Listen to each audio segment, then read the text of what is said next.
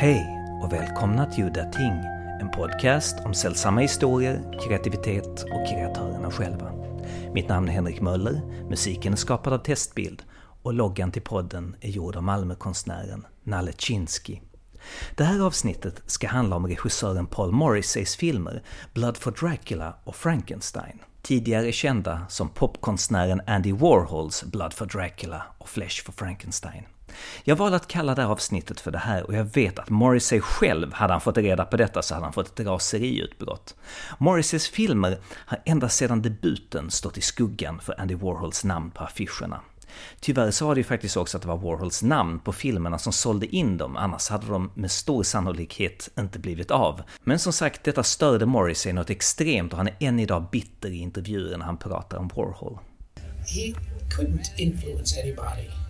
He was incapable of doing anything.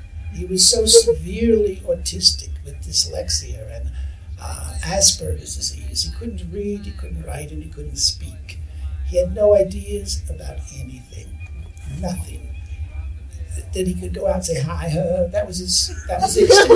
but that he did it his whole life, you got to give him credit. Beyond that, he could do nothing, nor did he try, or even suggest that he could do something. Morrissey hade jobbat länge för Warhol på hans filmer, men hans så kallade trilogi som startar med Flesh och sedan Trash och sist Heat är inspirerad av bland annat John Cassavetes filmer Shadows och Faces. En dokumentär smutsig diskbänksrealism med handhållen kamera i naturliga miljöer. Morrissey hade känt sig låst i Warhols studiofilmer och han ville nu ut på gatorna bland vanligt folk. På denna tiden så kostade pengar att filma på New Yorks gator och man behövde också tillstånd. Morrissey sket i detta och filmade ändå, något som Warhol aldrig skulle vågat sig på. Trilogin fokuserar till skillnad från Cassavetes filmer mer på samhällets botten. Missbrukare, konstnärer, transsexuella som, som lever i förfallna, skitiga, kackerlacksinfesterade New York-lägenheter. Flash handlar om Joe som blir utslängd av sin flickvän som han redan har ett barn med för att gå ut och tjäna pengar till hennes abort. Det går inget vidare för Joe och han börjar slutligen att prostituera sig själv på gatan. Samtliga filmer har amatörer i princip alla rollerna. Filmerna följde ett slappt synopsis med förslag till dialog skriven på papperslappar av Morrissey själv, och dialogen improviserades sedan fram. Detta var ett nytt grepp som imponerade på mig när jag själv började göra film. Inte bara att amatörer använde sina egna ord, utan att också miljöerna spelade en så stor och viktig roll. Väldigt stämningsfulla scener där huvudpersonerna vandrar genom sunkiga kvarter i New York.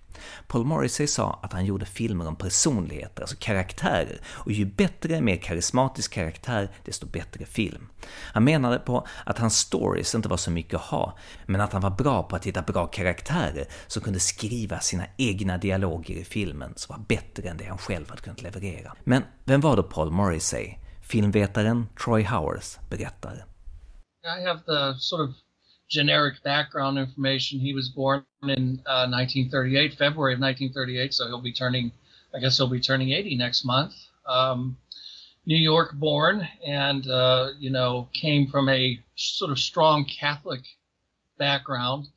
Uh, became very interested in, in making films, but uh, earlier on he had worked in a variety of different jobs, as, as far as I can tell um, sort of bounced around doing different things until he sort of happened onto the Andy Warhol factory, as it was known. Uh, it was kind of a happening spot in the mid 60s. It would have been around 65 that he became a part of that uh, sort of scene. And although he was kind of a fish out of water in it, because whether it's true or not, it was at the very least perceived as being a very uh, sort of hedonistic uh, kind of an atmosphere with a lot of drugs um, a lot of sex, a lot of drinking, and things like that. And, and Morrissey, being a good Catholic boy, was not uh, was not part of that. as a matter of fact, he was described. I forget who it was that said it, but they described him as being sort of he was the the nine to five guy. He was the guy that clocked in in the morning, and actually was comported himself like a businessman as opposed to being sort of an eccentric artist type. But he saw uh, Warhol as being a good kind of a, a bridge to being able to make movies because, of course Warhol himself was uh, experimenting with making movies, but his films were very, very crude. And uh, Warhol had a, a, kind of a conceit, very strange conceit, that um, film was only art if the camera was static. Um, so he would do these sort of famous experimental films like um, there's a movie called Sleep, which is just basically the cameras at the foot of somebody's bed and, and films him sleeping all night long. Uh, or the Empire State Building film, which is just a static shot of the Empire State Building. Um, so the titles were always very uh, kind of self-explanatory, but they were very, very different from what Morrissey wanted. Morrissey loved old school Hollywood films. He loved uh, glamour and he loved that kind of stylization. And uh, the 60s, as we know, was kind of a, a tumultuous period altogether in, in, every respect, but certainly that was the changeover uh, from the studio period, which Morrissey really admired. Uh, he, he admired directors like Josef von Sternberg, for example, who were very concerned with glamour and with uh, always making sure that uh, things were sort of pretty and uh, very stylish, and the, there was a real appreciation of how actresses were made up in the films, for example, good costuming and nice makeup and lighting. He appreciated all that sort of thing, and so he and Warhol had very different ideas of what would constitute a, a film, uh, but once he became a part of the Andy Warhol sort of factory, he, he gradually, because he was, let's face it, probably more with it and more together in many respects than Warhol and a lot of his other associates. Uh, he wasn't sort of addled by a lot of drugs and so forth. Um, he had good business sense, and uh, Warhol sort of made him into his uh, business manager in most every area of, uh, of his career, except with regards to his artwork. That, that was something that Warhol insisted on maintaining control of. But especially with the film aspect, that was very much uh, something that Morrissey could bring a, a, more stable, steadying influence to it. And, and he, you know, gradually introduced the idea of making films with plots. It's interesting that it was all about glamour, and yet his films was all about poverty. I, I think in a way that was almost uh, a necessity because those films were made very, very improvised and extremely low budget. And I don't think that there was really the facilities for glamour.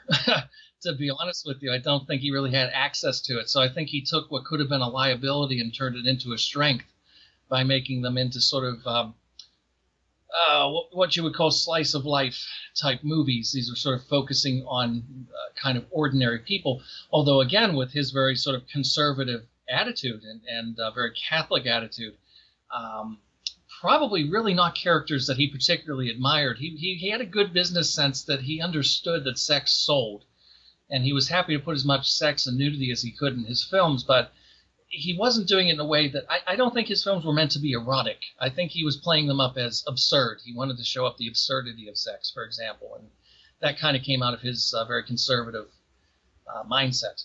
It's also interesting that since Morrissey is described as politically a right winger, he did and it's funny because you wouldn't necessarily uh, if, if you were watching like the, the two horror films the flesh for frankenstein and blood for dracula you, you wouldn't necessarily assume that they were made by a man who described himself as being a right winger but they but they were and when you look at them with that in, in mind uh, aspects of the plot make more sense and, and you can understand where he was coming from that he's really he's sort of mourning traditional values at the same time while playing up how distasteful he finds a lot of what could be termed uh, modern society. So you see that in those early films as well. I mean, they, they do focus on fringe types, you know, junkies and, and prostitutes and uh, male prostitutes, female prostitutes, and, and, transsexuals and transvestites.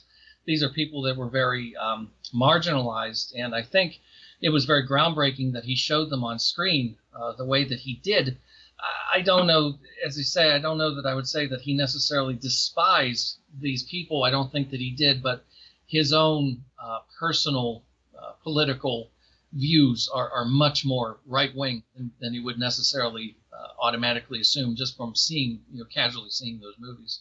Blood and Flesh were presented by Warhol, but it seemed that they had parted ways at this point in time in 1974 when he made Flesh and Blood. Still with Warhol, he was really with Warhol for about 10 years, from around the mid 60s till the mid 70s. Uh, Warhol was still uh, a part, uh, or I should say, he was still part of Warhol's uh, factory through that time. Eventually, he parted ways with him, but um, it was always it's it's an interesting thing the the, the Warhol um, Morrissey dynamic. It's difficult to get a straight answer from Morrissey himself because Morrissey is extremely, in many respects, very bitter on the topic of Warhol, and because Warhol's name was attached to so many, let's be honest, to most of his best films, um, it makes him very touchy on that subject. I, I, have friends who have interviewed uh, Morrissey, and Morrissey at this point is just extremely um, adamant that the Warhol was too wasted to contribute much of anything, which is probably true. Um, but nevertheless, there's no erasing the fact that, that Warhol was an incredibly uh, important part of his life. Morrissey himself has always bared a grudge against Warhol and talking about his incompetence in several interviews. Know that we can look to Morrissey for a really unbiased kind of take on, on Warhol's uh, abilities and so forth. I think that when he came into the scene, um, you know, he saw Warhol as kind of a stepping stone towards uh, what he wanted to achieve, uh, which was to make films independently, and, and he was able to do that because there's there's absolutely no way that he would have been able to make the kind of films that he wanted to make in the uh, conventional studio system, which again makes it even more ironic that that was something that he really held in such high esteem. Um, but the, again, like I said, there's a certain um, making a virtue out of uh, the things that are imposed on you. So I think he just knew, he understood how to work with the tools he had at his disposal. And um, Warhol was such a significant uh, cultural force at that time. I'm sure that Morrissey saw the best and the worst aspects of him, uh, but I think it a lot of it came down to the fact that because Warhol's name was splashed across the posters very large, where Morrissey's name was rather small, you know, naturally enough, it just made him a little bit bitter over a period of time. But now, really quickly, for those people who don't know what Flesh for Frankenstein and Blood for Dracula is all about, Morrissey respected the genre and he respected conventions. Morrissey was not a fan of contemporary horror films were being made. He explicitly said he did not like the Hammer films, for example which will of course enrage all the Hammer film fans. don't get me wrong, I love Hammer films myself, but a lot of Hammer film fans tend to get very irritated when they hear that people don't like their movies. Um, but he loved the Tod Browning Dracula from 1931, and he loved the, the Boris Karloff uh, James Whale Frankenstein from 1931. So they both um, are respectful of the genre, but they both kind of turn things on their head. So in Flesh for Frankenstein, you have a Baron Frankenstein who is basically he he's, he almost comes across like a sort of Nazi surgeon um, who is looking to create a master race. I mean, that's basically what he's trying to do. He's trying to create the two ideal looking people who are very, very Aryan looking. And you'll notice in the film, the uh, female, he refers to them as zombie, which is funny. They're not zombies, but they're, well, maybe they are zombies in a way. I don't know. But they're, the, the, the two creatures, the two monsters, whatever. One of whom is Dalila Di Lazzaro, who went on to be in Dario Argento's uh, Phenomena as the headmistress, and she was in a very good giallo called uh, The Pajama Girl Murder, which um, is actually based on a true story. But um, they're both tall, lean, um, both have fantastic profiles. They both are uh, very attractive, blue eyes, blonde hair. I mean, what does that tell you? They're very, they're very the, the sort of master race that he's trying to create, and so he creates a male and a female. Uh, he he brings them to life, and the idea is that he wants them to mate. But of course, as things always do in these movies, uh, it doesn't go according to plan, and the male creature, I believe, uh, it's never explicitly stated in the film, but I, I, I have a notion that the uh, the male creature would more like to make love with Joe Dallesandro than he would with the intended mate. So everything just ends up going very poorly, and it really ends up with this almost sort of Shakespearean finale of bodies upon bodies in the lab and just absolute uh, grand guignol on a, on a grand scale.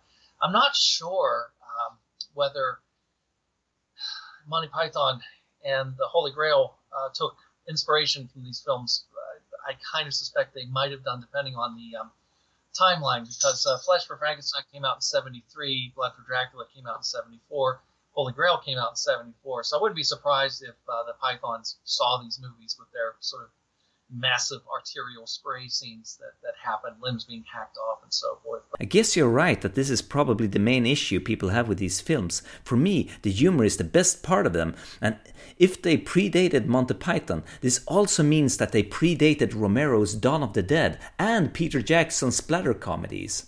Although you can tell that these films were made by an artist, the farcical elements are not, shall we say, the Three Stooges or Peter Jackson's brain dead type of farce, but something more weird and quirky.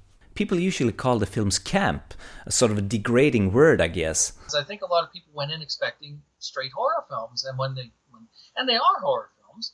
I wouldn't say they're parodies. I wouldn't describe them as parodies. They're sort of satires in a way. They're very dark comedies, but I don't think a lot of people understood. I suspect what happened was when a lot of people went and saw it, if they laughed, they thought it was unintentionally funny. Uh, I don't think that they realized that it was meant to be funny. So I think a lot of people just didn't quite understand, you know, what, what to make of it. Whereas we go into a Monty Python film, you know you're supposed to laugh. So I think that had something to do with it. I have a story that kind of ties into this. I'll tell it real quickly. Uh, there was a Stanley Kubrick mockumentary called Dark Side of the Moon, made in France, I believe, with the Kubrick family acting in it. The plot of that mockumentary was that Stanley Kubrick had used the sets from 2001 to fake the moon landing. The film starts out really seriously and it gradually goes more and more silly and crazy and absurd and, until the end of the when the end, end credits roll, you see the bloopers from the movie. But when the movie was over, over, I was the only person in the audience that had understood that this was a mockumentary, that this was fake. And everybody's, yeah, well, uh, you never know. And I, I got crazy. I said, please, people, stop this madness. You're scaring me. And uh, that's when I understood that the setup of the movie is extremely important. If you hook the audience with a serious setup, it's very, very hard to break that later on. And I think that's kind of what happened to Dracula and Frankenstein, it, especially with Dracula, that starts out with Udo uh, putting on makeup in the mirror and uh, serious music playing in the background. For instance, if the vomiting scene where Udo Kier turns green in the face, if that had come at the beginning of the movie, that would have been a setup for telling even the most stupid people in the audience that this is a comedy, you're supposed to laugh. You know, I have to. Say it's a funny thing to say this, but it's probably the best vomiting scene of all time. Is he really does look like he's throwing up. An incredible performance from Udo Kier, and of course the use of the, the, the green lighting on his face, and uh, oh, it's incredible. You know, again, people don't. I, I, I think first of all, a lot of people are very, very um, snobby when it comes to genre cinema. So there is kind of a thought process that horror films and so forth are, are usually schlock. And a lot of horror films are bad, but of course, a lot of films in general are bad. Um, but when you have something that has a kind of absurd slant to it, and it's it's uh, it has humor, people don't always get that. Even when you think about a really truly terrifying movie like the Texas Chainsaw Massacre, which is a truly white knuckle sort of ride of a movie. It's a really frightening film, but it's also funny there are scenes in that film that are funny, and they're meant to be funny, and people don't always get that. Dawn of the Dead has a lot of humor in it. And so, because a lot of people go into a lot of, of genre films in general thinking, oh, this is just some campy schlock, and again, people misuse the word camp all the time. This is just some cheap piece of schlock or whatever. I'm just going to make fun of it. Uh, if that's how you approach a movie, then of course you're not going to appreciate it. You're not going to understand it. And so the, the people that went to see um, we, we call them Andy Warhol's Frankenstein and Andy Warhol's Dracula in America for many years. That's how they were titled. Um, they, there was this perception that they were quote unquote serious movies that are just unintentionally funny. Uh, is completely ridiculous and way off the mark. They, they were definitely meant to be funny, and they are funny, and that's okay. now, just to uh, recap the, the, Dracula film real quick, um, in terms of plot, uh, that film deals with a Dracula who is uh, uh, could be described as sort of a victim of the modern age. He um, he needs virgin blood in order to, to survive, and here it is that sort of approximately around the 1920s. I think it's meant to be, and uh, the morals have declined, and everybody is out fucking everybody else, and so he doesn't have a steady uh, source of blood to to drink from. So he goes to a uh, uh, on a trip to Italy with his servant uh, to find a uh, find some some virgins to get blood from. They come upon this um, aristocratic family, the Di Fiore family, which is in a state of absolute decay themselves. They don't have any money. The father, played by Vittorio De Sica, uh, has a title but no money, and uh, what little money he's got, he's going off and gambling all the time. And uh, basically, uh, they they settle on this family, thinking, well, they're a good Catholic family, so they must have uh, daughters who have uh, pure blood. But of course, the daughters are all having sex with Joe Dallesandro, who's the sort of Marxist, um, very obnoxious handyman gardener who hates the aristocracy and is just waiting for another sort of uh, Russian Revolution to come along, where the um, the poor are going to uprise against the uh, against the upper crust, uh, the upper class people, and uh, it just ends up very poorly indeed for poor Dracula in that movie. Well, Dracula isn't exactly the bad guy in the film. He's powerless and fragile and worries about his clothes and how he looks, and he wants to bring his butterfly collection on the trip. The opposition in this case is the handyman, played by Joe Dallesandro, who wants to rebel against the aristocrats, and he's he's a real asshole. So I wonder how intentional was this? Again, if if you watch these films uh, without an understanding of what Morrissey was is like, uh, you might interpret them differently. Um, in a way, I don't know. If, it reminds me a little bit. I don't know if you're familiar with a British director named Pete Walker, who made a, a series of very violent uh, horror films in the 70s and Walker's movies were very controversial, and they seemed to really be taking potshots at the conservative government. But in fact, Walker was himself very conservative, and he was only doing that to just get controversy. he knew that if he did these things, that, that it would cause outrage and it would be good for business. So it was kind of a cynical attitude in a way. Um, on Dracula, at the very least, I think we can state with absolute certainty there's absolutely no way that we can regard uh, Mario, the, the character played by Joe Dallesandro, as a as a good guy. Um, he's he's an ass the whole way through. He's incredibly disrespectful towards the the, uh, the sisters. Um, he rapes the one at the end of the film. He literally rapes her. Um, there's a scene. it's a very uh, funny, I think, very funny scene, but in, in, a way, I think it's probably Morrissey's commentary on on uh, sort of communism and, and Marxism and so forth, uh, where Dallesandro is naked in bed and he's um, uh, sort of on his knees the, on the bed, and uh, the sort of hammer and sickle is on the wall. And uh, he's talking with Stefania Casini, and in order to shut her up, he basically forces her down to give him a blowjob in front of this hammer and sickle. So I think that there's no way we can regard him as a positive or, or even likable character. He's incredibly unsympathetic. Dracula, I think for Morrissey, in a weird sort of way, represents a bygone era uh, of, of, a, of a better time when people actually had moral uh, standards and decency, and and uh, he represents tradition in a weird sort of way. So, is when at the end of the film when he's destroyed and he's literally, you know, he's, he's reduced to a pile of body parts on, on the floor. Is that meant to be a happy ending? I don't think it plays like a happy ending, even down to the music. It's that same sort of very sad melodic music that you hear at the beginning of the film. I don't think it's really meant to be a, a happy ending. Uh, that there is something uh, arguably a little twisted about that, I guess. But I think that you know Dracula, being he's part of the aristocracy, um, he's literally a bloodsucker. You know, it, it's that very obvious sort of political uh, schism there between him and the, uh, the the working class Marxist sort of anti-hero. But there's no doubt that Morrissey's sympathy is with Dracula as opposed to the Mario character. Let's move on to the topic of this episode. How did the deal for the films of Frankenstein and Dracula come about? It all, funnily enough, started with Roman Polanski because Roman Polanski had gone to Italy. This was during the period of time after Sharon Tate had been murdered uh, by the Manson clan.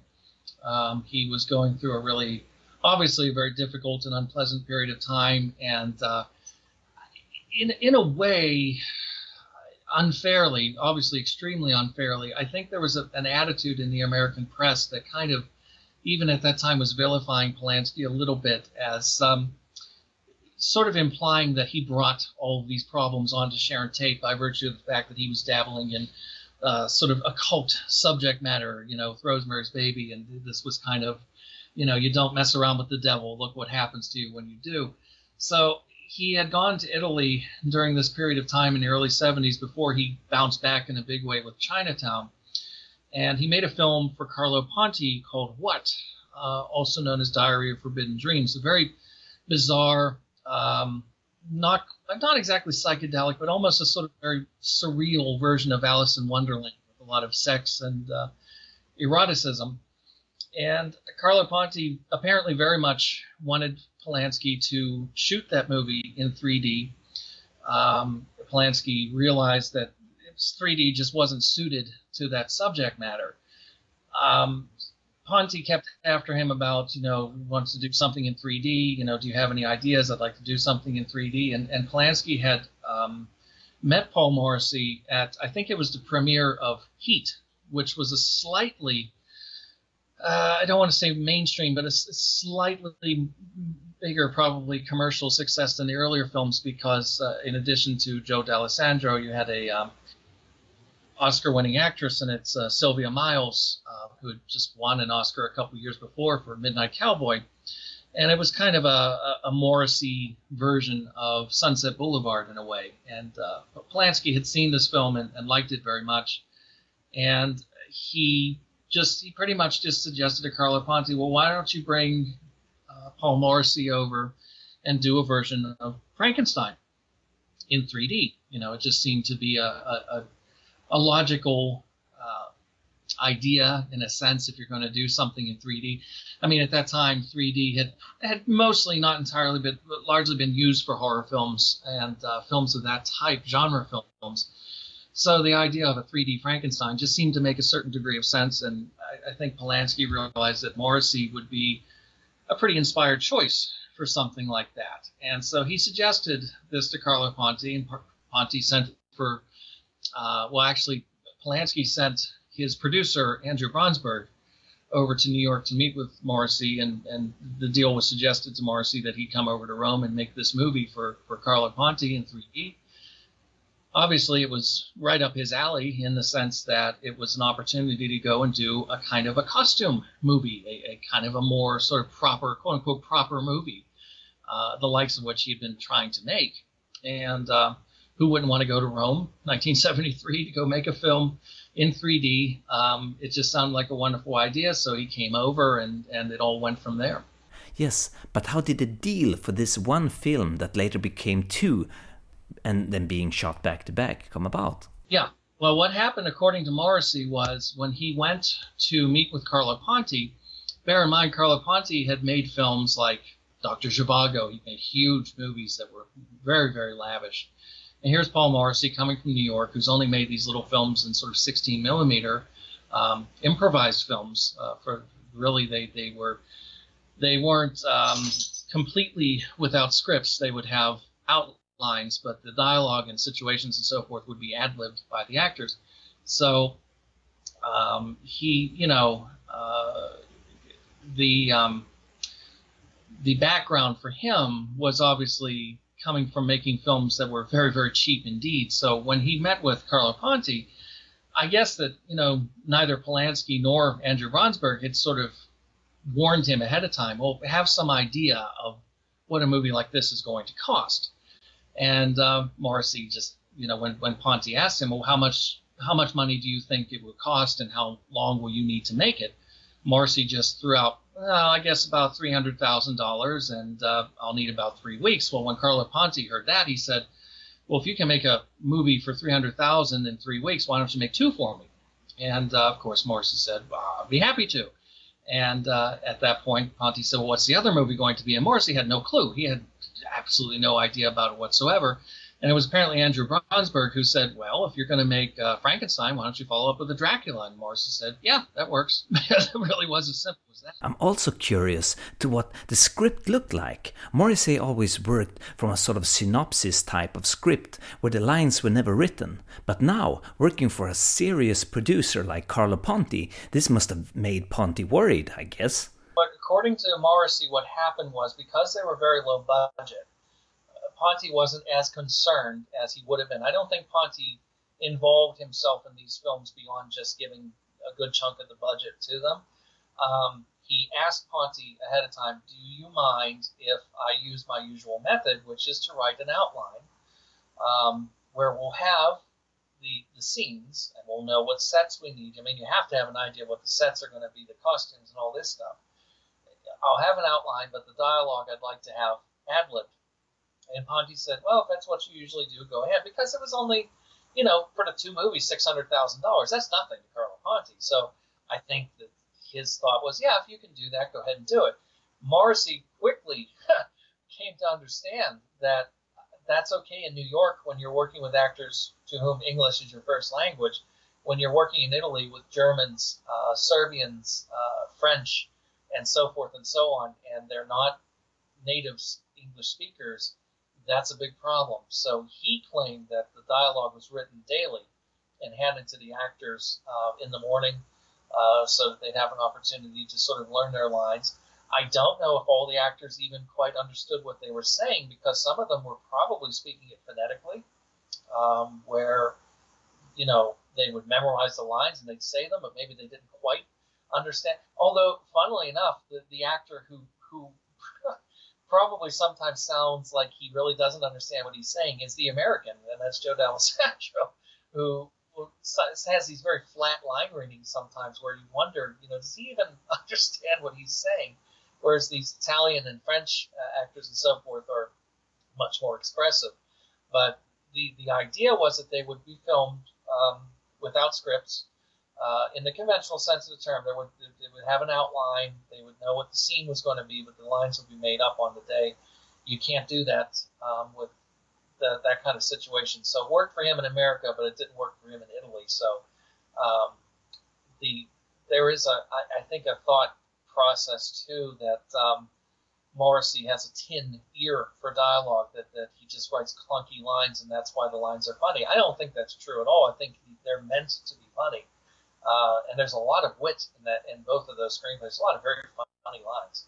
And for the films, Morrissey found quite a number of quite extraordinary actors. There are certain actors, unfortunately, I'm not even going to try to pronounce their names because there's a Serbian actor who is in uh, Frankenstein playing what Frankenstein calls the, the male zombie. Um, he's a Serbian actor, and apparently he had met Morrissey at some point or another. I, this guy has no other credits apart from a little experimental film called, I think, I remember Sonia Heaney, uh, which was made a year or two before Flesh for Frankenstein. And uh, Morrissey somehow was involved in that film, did a little acting appearance in it or something like that. It's this little experimental thing. And um, so he had seen him before and liked his look. He was very tall, he was very aristocratic looking, he had a slightly sort of haughty quality to him. And so Morrissey thought, well, he'll be good casting for uh, the, the, Frankenstein monster. But then he figured, well, if I'm going to do Dracula, I think he'd be a good Dracula as well. Wish I knew how to pronounce this man's name, but I just know I'll, I'll mangle it if I try to. I guess throughout the process, as we'll talk about how these films were made, and Morrissey learned a lot of lessons early on that, that he had to adjust his methods somewhat uh, he became uh, aware of the fact that this guy was probably really not going to work out very well playing the role of Dracula. But he already had Udo Kier, who was already at that point starting to build a little bit of a reputation for himself for doing a wide array of different movies. I, I think by this time he was already working with uh, Fassbinder. Uh, if, if he wasn't, he was within a couple of years working in that sort of realm. But he'd also done films like, you know, Mark of the Devil and so forth. So he was he was fairly up and coming name, and um, that Udo Kier did such a good job playing Frankenstein, it just seemed to make sense. Well, you know, we might as well go ahead and, and have him for Dracula. As a matter of fact, he, he told a story on the uh, Criterion Collection Laserdisc. Udo Kier talked about how when Frankenstein finished, uh, they it was the last day of, of filming. They'd done the last shots, and they were filming at that time at Cinecittà in Rome, the famous film studio that Fellini had shot so many films at. And he was feeling a little sad because the movie was finished and he was having a little uh, glass of wine with his lunch. And apparently, uh, Morrissey came up to him and said, Well, I guess we're going to have uh, a German Dracula. And Udo said, Who? And uh, Morrissey said, "You." So he just cast him right there on the spot. The story goes that when uh, Flesh for Frankenstein finished that very afternoon, the three actors that he carried over between the three films, Joe Dallesandro, Arno Jürgen, and Udo Kier, uh, were sent down to the uh, makeup department and given haircuts, and they just started filming the second one right away that very same afternoon. So uh, Joe Dallesandro had, of course, been a part of, of Morrissey's career for a while already. It had been in the Flesh, Trash, and Heat. So he was obvious casting to play the roles that he ended up playing in those films. Morrissey had originally, I believe, had an intention of bringing over some more American actors, but he discovered early on that because of the um, uh, the, the, quota system, where you have to employ so many different, uh, you know, members of different nationalities and so forth in, in, the making of these movies. You know, these were these were American, Italian, French financed films, primarily French Italian. Uh, although apparently Warhol had some money in it, so that would account for a little bit of American financing. Uh, he was pretty much told, no, you can have one American actor, but the rest are going to have to be uh, French and, and Italian primarily. Although, you know, as I said, there's Serbian actor and some other nationalities as well. So Joe Dallesandro was the one that he decided to keep. Um, but yeah, I mean, uh, by the time you get to Blood for Dracula, they uh, not only do they have uh, the three familiar names from the first film, Flesh for Frankenstein, but he was also able to get uh, Vittorio De Sica, the great Italian neorealist filmmaker, to do a small role, and uh, Roman Polanski happened to be back in uh, Italy at that time on a, a little visit, and uh, he said, "Well, why don't you put me in the film too?" So Polanski actually appears in the film along with Andrew Braunsberg, the producer of uh, Polanski films like What and The Tenant, and uh, Polanski's screenwriting partner Gerard Brach, uh, who wrote most of Polanski's films from the 60s, uh, 70s, and 80s and 90s, even um, is also in that scene. So it's a kind of an eclectic array of, of different actors, uh, some of whom would become familiar in later films. Um, the daughters in Blood for Dracula, for example, you have uh, Stefania Casini, for example, who went on to be in Suspiria. Was, I believe, at that time, if she wasn't at that time, she became Joe Dallesandro's uh, real life girlfriend. So um, it's a weird array of actors and actresses the it's more professional, quote unquote, professional casting than Morrissey's American films in a certain sense. But there are, I think, a fair amount of kind of just local, untested, interesting faces that he found and, and put into the movie as well. The most interesting story of an unknown actor, at least for me, is the story of Arno Jürgen, Udo Kier's servant in the films. Apparently, he was a lot younger than he looked. He looked like he was almost in his 30s, but he apparently was in his teens. His mother followed Paul Morrissey around, bugging him to please, please put her son in one of his films. He really wanted to become an actor, so Morrissey did, and he delivered spectacularly, in particular in Dracula, where he's hilarious and outshines most of the the cast. Sadly enough, I heard his career did not take off, and this was his last film that he made, and in despair later he killed himself. He did do a couple of other things. Um, he did do a film, a German thriller called, uh, I think it's called School of Fear, uh, which was directed by a director named Alfred Vohrer, who directed a lot of the uh, German Edgar Wallace films. And uh, he's in that, uh, not in a huge role, but he's in it. I think he did a couple of other things too, but I, he did kill himself, but I, I could be wrong, but I seem to recall that he killed himself because his mother passed away. He was very attached to his mother, and he killed himself after that. The mother of actor Arno Jürgen is actually in the film, in Dracula. She plays the mother of the little girl in the tavern, so she plays against her own son in the film. It's an amazingly funny scene with Roman Polanski. It's one of the best scenes in the movie. And I've heard that this scene uh, was not in the script originally, but uh, Udo Kier had another thing uh, on another movie, so he went away for a whole day and the crew didn't know what to do. So they decided to shoot yet another scene. And Roman Polanski came to Paul Morrissey's rescue and said, I have a little idea of something we could do. Let's shoot it. Joe Dallesandro and Udo Kier, what's really neat about the two films, especially if you watch them back to back, they get to play very, very different characters in the two films. Um, you can basically say if, if one is likable in the one film, he's going to be very unlikable in the other film. And all three of them, I think that's very true of them in, in all three films. Or, or sorry, all two films, I should say, all three actors. I'm curious how the hell he got a serious legendary actor like Vittorio De Sica to play in a film like this. It's quite mind-boggling. That's a good question. I guess I can only guess that uh, that was Carlo Ponti. That somehow that uh, uh, Morrissey would have thought, well, it'd be nice to get uh, a kind of a classy name to play this this small but important role. So who do you get? And uh, De Sica, of course, wasn't just a great director. I mean, he certainly was a great director. If you've ever seen The Bicycle Thieves or of D, for example, they're, they're masterpieces. But he was also a great actor. He was, as a matter of fact, he was an Italian uh, matinee idol. He was a very handsome young man and been a, a, film star and a stage star. He's a damn good actor in addition to being a great director. Well, you could say the same of Polanski as well.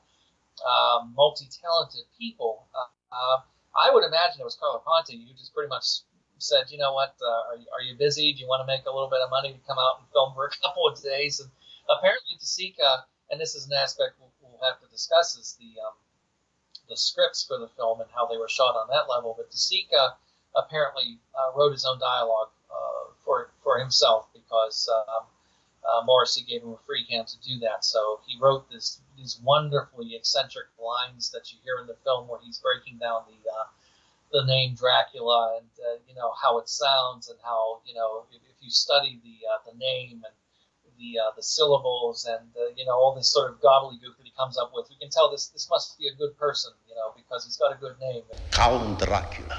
There are wine testers and name testers. Yes, Dracula, Dracula, Dracula, Dracula, Dracula, Dracula. One of the interesting things is that Italians are very fond of dubbing their films. They're sort of they were at that time sort of masters at dubbing films. But Morrissey refused, and every actor in these two films speak English, no matter where they came from. Uh, Morrissey was was very clear on the point that he wanted uh, he did not want any dubbing. He loved the accents. He would, this was totally contrary to what you normally had with films even if you look like at the James Bond films or the Hammer films, for example, that were made around that time, if you had actors with strong accents, they usually were dubbed. And uh, the thinking was, well, people will have a hard time understanding, which is bullshit. It's total bullshit. It was just a ridiculous kind of thought process that people got into. Morrissey wouldn't have any of it, so the films were shot entirely with live uh, soundtracks, which was very, very unusual in Italian movies. Italian movies typically were shot you don't want to say they were shot silent because that would be impossible. I mean, how would you put them together at the end and, and figure out how to cut and continuity and all that? But they would have very rough guide tracks where if dogs barked in the background or planes flew overhead and there was noises, it didn't really matter. You just film. And sometimes even Fellini would have actors just counting, you know, just count to seven and then pause and then count to five and then pause again. Um, Morrissey wanted direct sound, and uh, he had all these wonderful, wonderful um, accents at his disposal. So you have Udo Kier and Arno Jürgen with very pronounced German accents, but they're they're totally easy to understand. And then you have Joe Dallesandro, of course, bringing in this kind of Brooklyn uh, accent, which is totally out of place, but that's part of the charm. Uh, De Sica and, and so forth. So every single person in the two films is uh, you hear the voice on the English track, I should say. Um, you hear their real voices. There was also a controversy regarding the Italian director Antonio Margheriti's involvement in the film. Tell the listeners who don't know who he was. Antonio Margheriti, um, if you're at all versed in what you could call Italian cult cinema, was uh, a director kind of like Mario Bava in a way, but I would say not nearly as gifted like Mario Bava, he was um, also a special effects technician. So he worked on a lot of big films. Like he worked for Sergio Leone, for example, on um, Fistful Dynamite. Um, and, and he, he, did a lot of different films where he did special effects for people. Like Mario Bava, he was the kind of guy that would get called in if there were technical problems that needed to be to be fixed. Paul Morrissey coming to these two films has made a string of very, very low budget movies, 16 millimeter improvised films uh, made in New York with non professional actors. Um, very unorthodox kind of a thing. So I think Carlo Ponti was concerned that here he was coming over to make a movie, a costume movie in 3D um, with lots of special effects, lots of gore. Uh, Carlo Rambaldi, the, the, great special effects artist and protege of Mario Bava, uh, was the uh, the special effects artist on the film. So I think the, the thinking was well, there were a couple of thoughts. One of them was we need somebody on board who knows how to film special effects, who we can be sure will help Paul Morrissey out if he needs help because he's never done a movie like this before. Even though it was low budget, they wanted to protect their investments. That's one thing.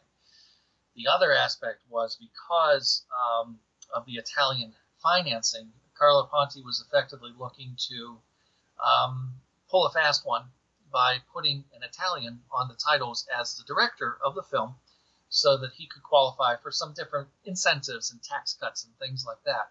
Um, it didn't end up working. Uh, I, from what I can remember, I know um, uh, I've read about this before in other sources um, that uh, eventually the uh, subterfuge was found out, and, and Margheriti and uh, Ponti were brought up on charges in the Italian courts, basically for for fraud. Um, Margheriti did work on uh, Flesh for Frankenstein. There's some controversy whether he had anything whatsoever to do with Blood for Dracula, but Morrissey, depending on the mood you catch him in, will either say he directed a day's worth of second unit pickup shots or he'll say he didn't do a goddamn thing. It depends on what sort of mood he's in when you talk to him about it, apparently. Margheriti claimed that he directed some of the scenes with Vittorio De Sica. Um, basically, Udo Kier, the main actors, have all said, I don't remember Antonio Margheriti whatsoever. I was directed by Paul Morrissey, so it's pretty clear Paul Morrissey definitely directed the films. But Flesh for Frankenstein, Margheriti, I, I think it's I think it's accepted as fact that Margheriti directed a lot of the scenes with the two little kids. If you remember, the Baron and Baroness have two children, one of whom is Nicoletta Elmi, a very creepy looking little redheaded girl that was in Mario Bava's Baron Blood and Twitch of the Death Nerve, and she was in Dario Argento's uh, Deep Red and Lado's Who Saw Her Die, amongst other things. If you wanted a creepy little redheaded girl in Italian movies, that was your girl in the 70s. Um, and she showed up as a very, actually, surprisingly beautiful young woman as the ticket taker in Lamberto Bava's Demons in the mid 80s. So um, I think he did direct those scenes because I, I would imagine that those two little kids probably didn't speak English, and it probably would have been easier because a lot of their scenes are disconnected from the uh, main actors. That uh, Margheriti would have filmed a lot of that stuff. So, for example, like the opening, the very opening of the film, the opening titles, um, they're seen. They're the two kids are seen in the laboratory messing around, uh, looking around in places they shouldn't be looking around in. Uh, that was Margheriti who directed that stuff. Uh, Nicoletta Elmi has confirmed that, that Margheriti directed her. Um, but the bulk of the film certainly was directed by, by Paul Morrissey. But again, because a lot of people don't understand the uh, trickery that goes on with, with the credits in some of these films, it's been said down through the years. And I've had debates with people who will be very insistent that, well, Antonio Margheriti directed these films. They don't look anything like Paul Morrissey films. I, if you know Antonio Margheriti's films that he's directed, they don't they don't um, have nearly the same uh, wit or intelligence as as these two films do. So I think they're definitely Margheriti uh, uh, uh Morrissey films, uh, but Margheriti lends a little bit of uh, sort of technical assistance here and there. As a director, he made films like Castle of Blood with Barbara Steele and Cannibal Apocalypse with John Saxon, and, and you know a good all-purpose journeyman director, but never, from my point of view, a, a real artist like uh, Mario Bava was, for example. Morrissey made a comment about special effects genius Carlo Rambaldi, who worked on both films. Rambaldi would later build mechanical effects for the first Alien, Dune, and Possession, and later Steven Spielberg's E.T.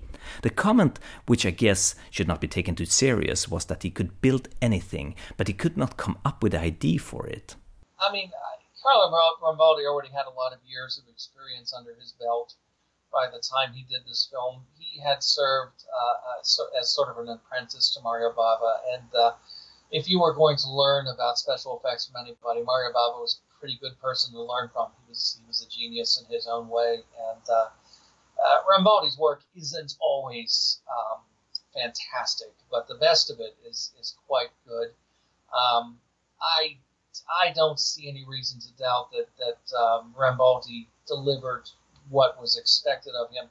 It's possible that some of the things that he built may have malfunctioned, because that happened later when uh, Bava turned down doing the special effects for the Dino De Laurentiis remake of King Kong, and he said, "Why don't you get Carlo Rambaldi to do it instead?" Because he didn't want to go to America to do the film. Rambaldi did spend I forget how long, you know, months and months building this mechanical ape that didn't work.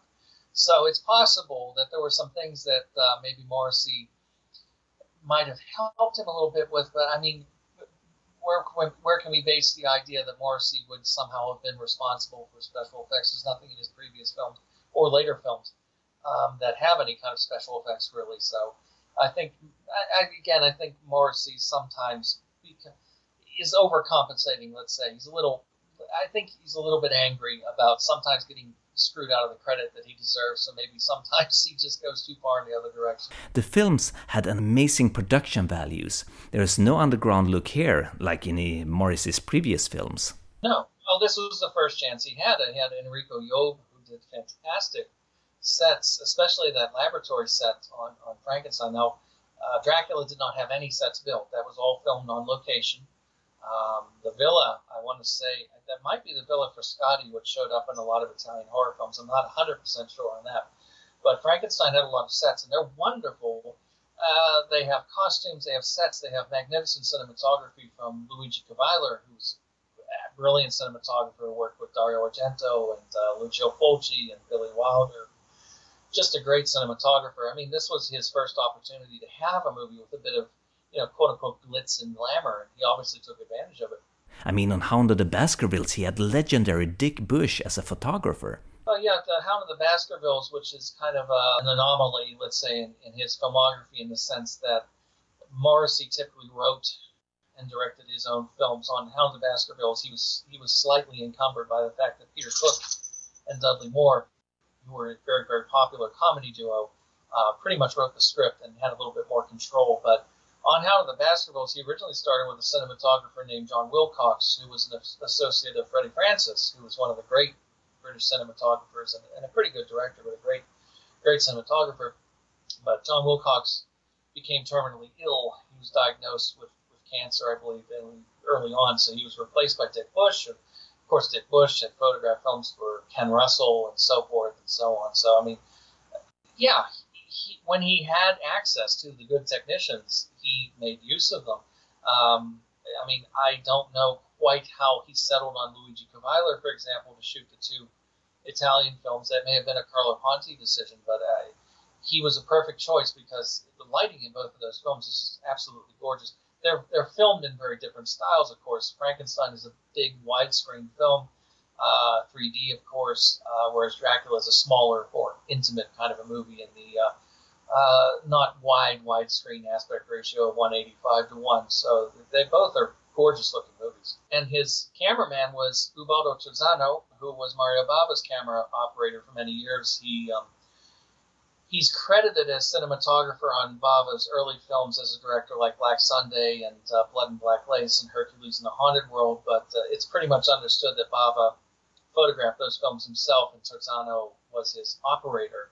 But he became uh, Kuveiller's operator after he split with Bava, and he, he they worked on films together like Investigation of a Citizen Above Suspicion and Avanti and, and various other movies. And, uh, Dario Argento's Deep Red, Lucio Fulci's uh, Lizard in a Woman's Skin, and so forth and so on. So the music is also worth mentioning here. Uh, they both had absolutely gorgeous music scores by a, a, a somewhat obscure composer named Claudio Gizzi, who was um, actually another Polanski suggestion because when Morrissey was was putting together uh, the people to make Flesh for Frankenstein, he wasn't sure who he wanted to get to do the music, and Polanski said, "Well, I just had this guy do my the music for what."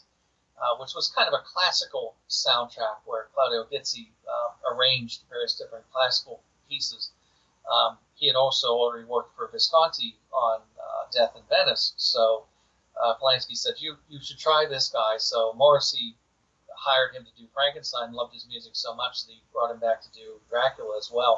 They're two of the best um, scores that I've ever heard for any film, really. They're beautiful soundtracks. Jag minns när jag själv såg filmerna Flesh for Frankenstein och Blood for Dracula, eller Andy Warhols Dracula Frankenstein som de då hette. Det var på Fantastisk filmfestival i Lund 1995 om jag inte helt fel. Filmerna var textade på norska och fullständigt sönderklippta. Men det gjorde ingenting. För det är egentligen inte allt blod och våld som var det viktiga i det hela, utan det var de otroligt roliga dialogerna som skådespelarna levererade. Morrissey hade ju handplockat skådespelare från hela världen. Allt från Jude Alessandro, som är en New York-kille med Brooklyn accent, till Udo Kier och Arno Jorging som pratar med tysk brytning och alla de här italienska skådespelarna eftersom filmerna är inspelade i Italien som pratar med italiensk brytning och väldigt många av de här skådespelarna kunde ju knappt någon engelska. Och inte nog med att filmerna faktiskt var roliga, det var satir, det var komedi, men när en skådespelare som inte kan prata engelska plötsligt börjar improvisera, då kan resultatet bli fantastiskt roligt, vilket det också blev. Speciellt i Dracula, som är enligt mig då det riktiga mästerverket av de här två filmerna. We'd like the coffin brought up to the room immediately. First of all, you're gonna have to help me lift the damn thing. And second, it goes in the chapel where Mrs. Di Fiori says it goes. You want it stinking up the whole house? Well, then, please, can we have the wheelchair brought? After you help me with the coffin. Are you our servant for our stay or not? I'm no one's servant. I'm a worker here. Oh, excuse me, please. I misunderstood. My vocabulary is not large. I thought worker and servant are the same. Just don't make that mistake again. I see. Well, what do guests usually do if need something taken care of? I don't know. They haven't had any guests here in so long. You'll have to get one of the girls to do it for you. I'll try to arrange that.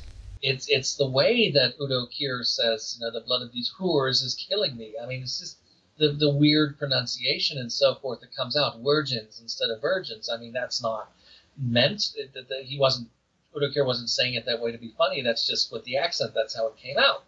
Um, that's something that an American produced film, uh, studio film, would have said, "Oh, we've got to redub this guy. You can't understand him."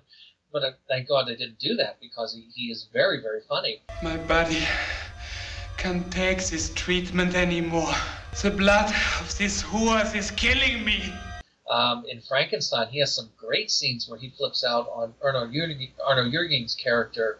Um, you know, uh, when Jürgen says about, uh, you know, going to the brothel, you, you, disgusting creature, you. I mean, he's just, he's hysterically sort of um, uh, prissy and funny about, you know, being disgusted by sex. To know death, Otto, you have to fuck life in the gallbladder.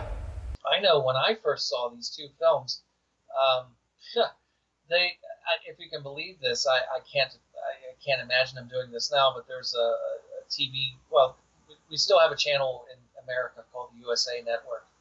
And back in the 80s, they used to have on Saturday nights, they would run a program called Saturday Nightmares, where they would run a film, a horror film, followed by a few different sort of scary shows, and would last, you know, all told like three or four hours and they used to run films like Andy Warhol's Frankenstein, as they called them then, Andy Warhol's Frankenstein, Andy Warhol's Dracula, and Ken Russell's The Devils, if you can believe this. I can't imagine these movies being TV now.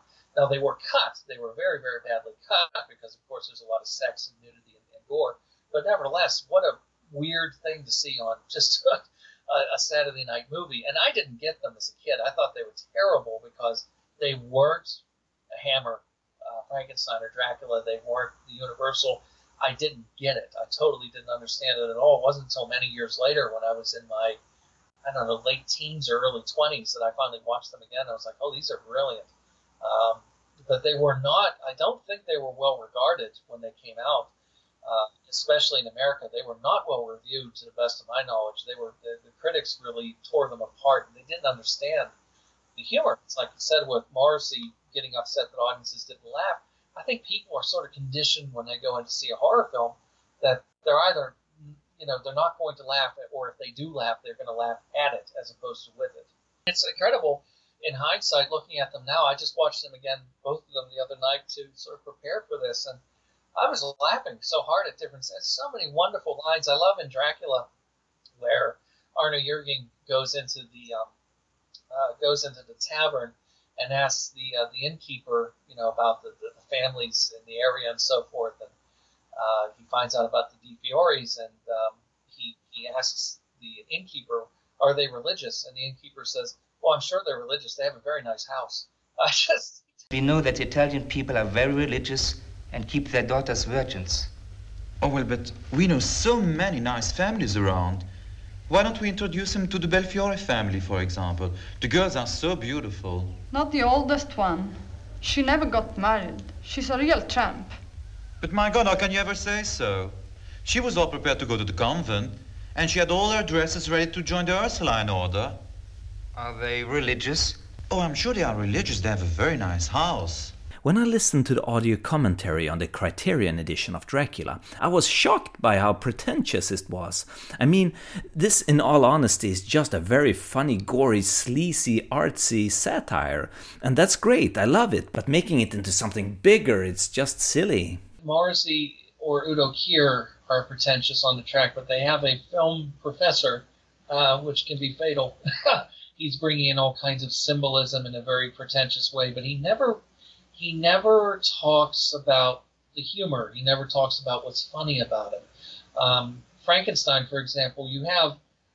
I, I've never had the experience. I don't know if you have or not, but I've never seen the film in 3D. Unfortunately, uh, I can tell from watching the film that 3D is used extremely well, but it's used it's used in a way that really does comment on how vulgar it is because there's a scene in the um, in the brothel, for example, where, where Joe Dallesandro, who is much more sympathetic in Frankenstein than he is in Dracula, um, comes in with his friend, and um, there, there's two or three prostitutes there, and one of them's a rather large woman with uh, gigantic breasts, and at one point she literally just walks up into the camera, and the, the screen is just full with these tits uh, jutting out in 3D uh, Dallesandro is having a threesome with the two prostitutes at one point, and his sort of his foot is jutting out uh, at the front of the frame, and it's just you're always getting things being sort of thrown at you within the frame uh, that would be really interesting effects to see in 3D, but you can still appreciate them seeing it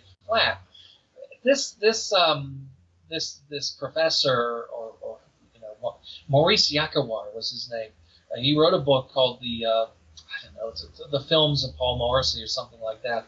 And he, he, he, I don't know how to describe him except to say, you know, you say pretentious, fair enough, almost joyless. It's like he doesn't quite understand how funny and how witty these movies are. So you have Morrissey on the commentary giving some very good, basic nuts and bolts sort of notes about the film and you know how they were made and all that stuff.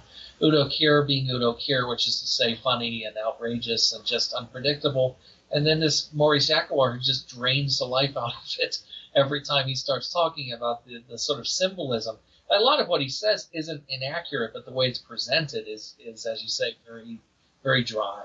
And I would say that if you ever listen to them again, just fast forward to the um, to the to the professor when he starts talking. But Morris himself, it's very very clear that he loves that kind of elegance and that kind of glamour, and he really misses that in uh, in contemporary cinema. I mean, Morrissey is one of those kind of bitter old guys who really thinks that movies suck anymore, and uh, it, you know he doesn't see the '70s as sort of a great period of filmmaking. He sees that as sort of a period of decline. So the stuff that he really liked was really sort of the 20s, the 30s, and 40s uh, more than anything else. But uh, um, I mean, I, I, myself have never uh, met him or, or spoke with him. I would love to if I had the opportunity.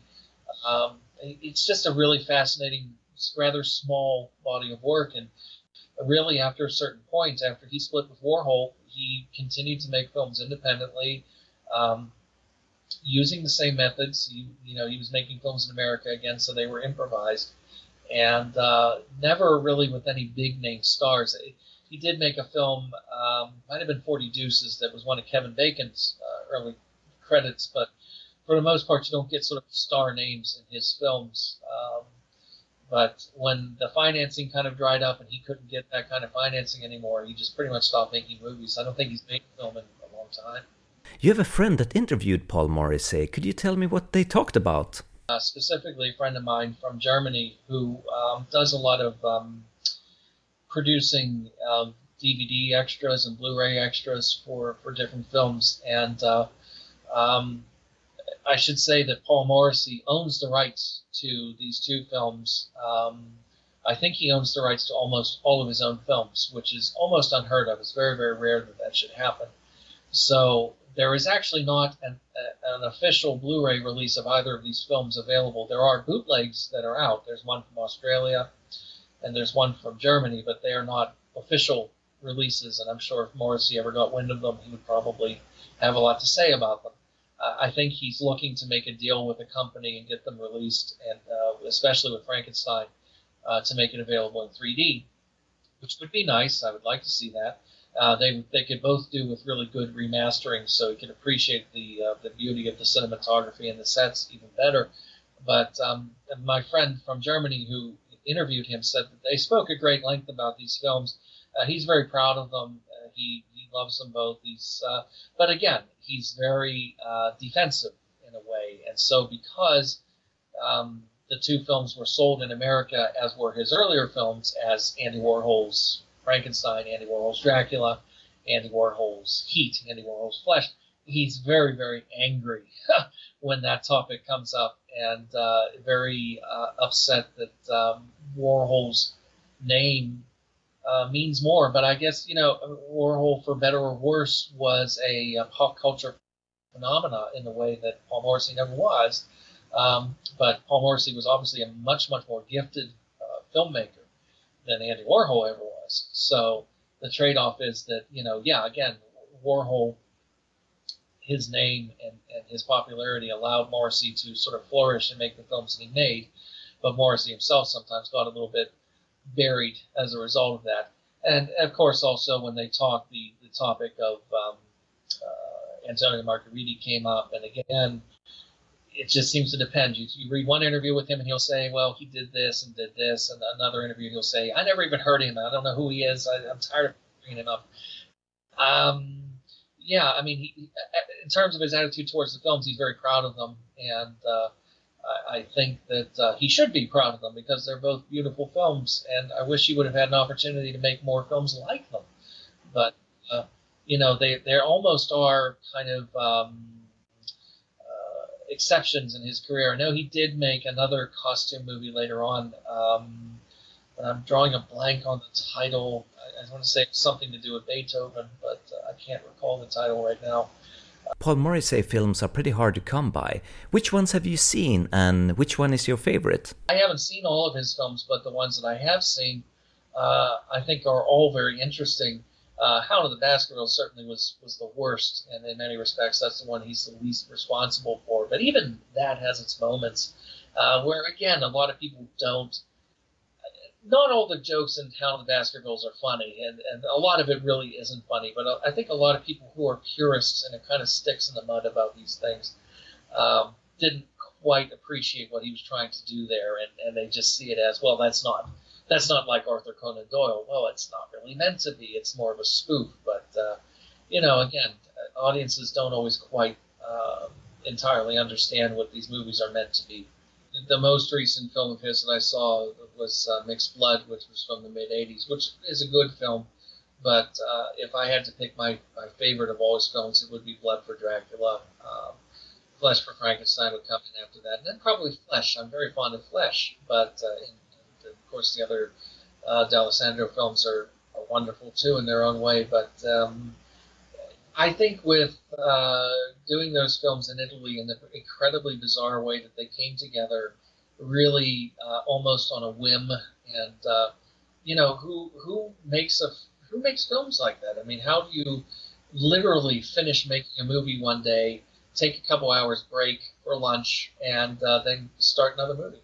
Uh, it's just incredible. It's absolutely extraordinary, and uh, there it was it was down to his creativity, but also the fact that he had the top flight collaborators, which were part of the Italian film industry in the 1970s, which was I think better than anywhere else in the world at that time. The craftsmen that they had in the 70s, 60s, 70s, into the 80s before the Italian film industry collapsed, they were second to none. Uh, that he had people like uh, Luigi Kuveiller and Ubaldo Terzano and Enrico Job and uh, Carlo Rambaldi and Claudio Gizzi was just an extraordinary, just perfect storm. Everybody just was in the right place at the right time, and thank God he was able to get Udo Kier, uh, who was just you know perfect. I mean, you couldn't have a better, more imperious uh, and and temperamental Baron Frankenstein, or a more sort of pitiable, sickly pathetic Dracula than than he provided. I'm pretty curious how much money these films made. I've tried to look it up, but the only things I've found were on Wikipedia, and Wikipedia is not really to be trusted. Obviously, they were not a big success because Morrissey didn't make any more films for a long, long time after this. I, I can't think too much. I can only assume that uh, I don't know as much as I would like to know as far as what the um, the box office reception was. I can assume that they probably weren't tremendously successful because I would think that if they were, that they might have found a way to get Morrissey to make some more movies in Italy, and that didn't happen. Um, I wish it had because I really think that uh, it was just a perfect marriage of a very clever, very smart, intelligent filmmaker. Even if he's loaded with contradictions, as we said, he's a he's a possibly um, a homosexual uh, Catholic, uh, right wing conservative, um, but yet at the same time very clever, very intelligent, and imaginative, working with these great technicians. I wish we could have done some more. Ja, det var allt för den här gången. Mitt namn är Henrik Möller. Musiken är skapad av Testbild. Hej då.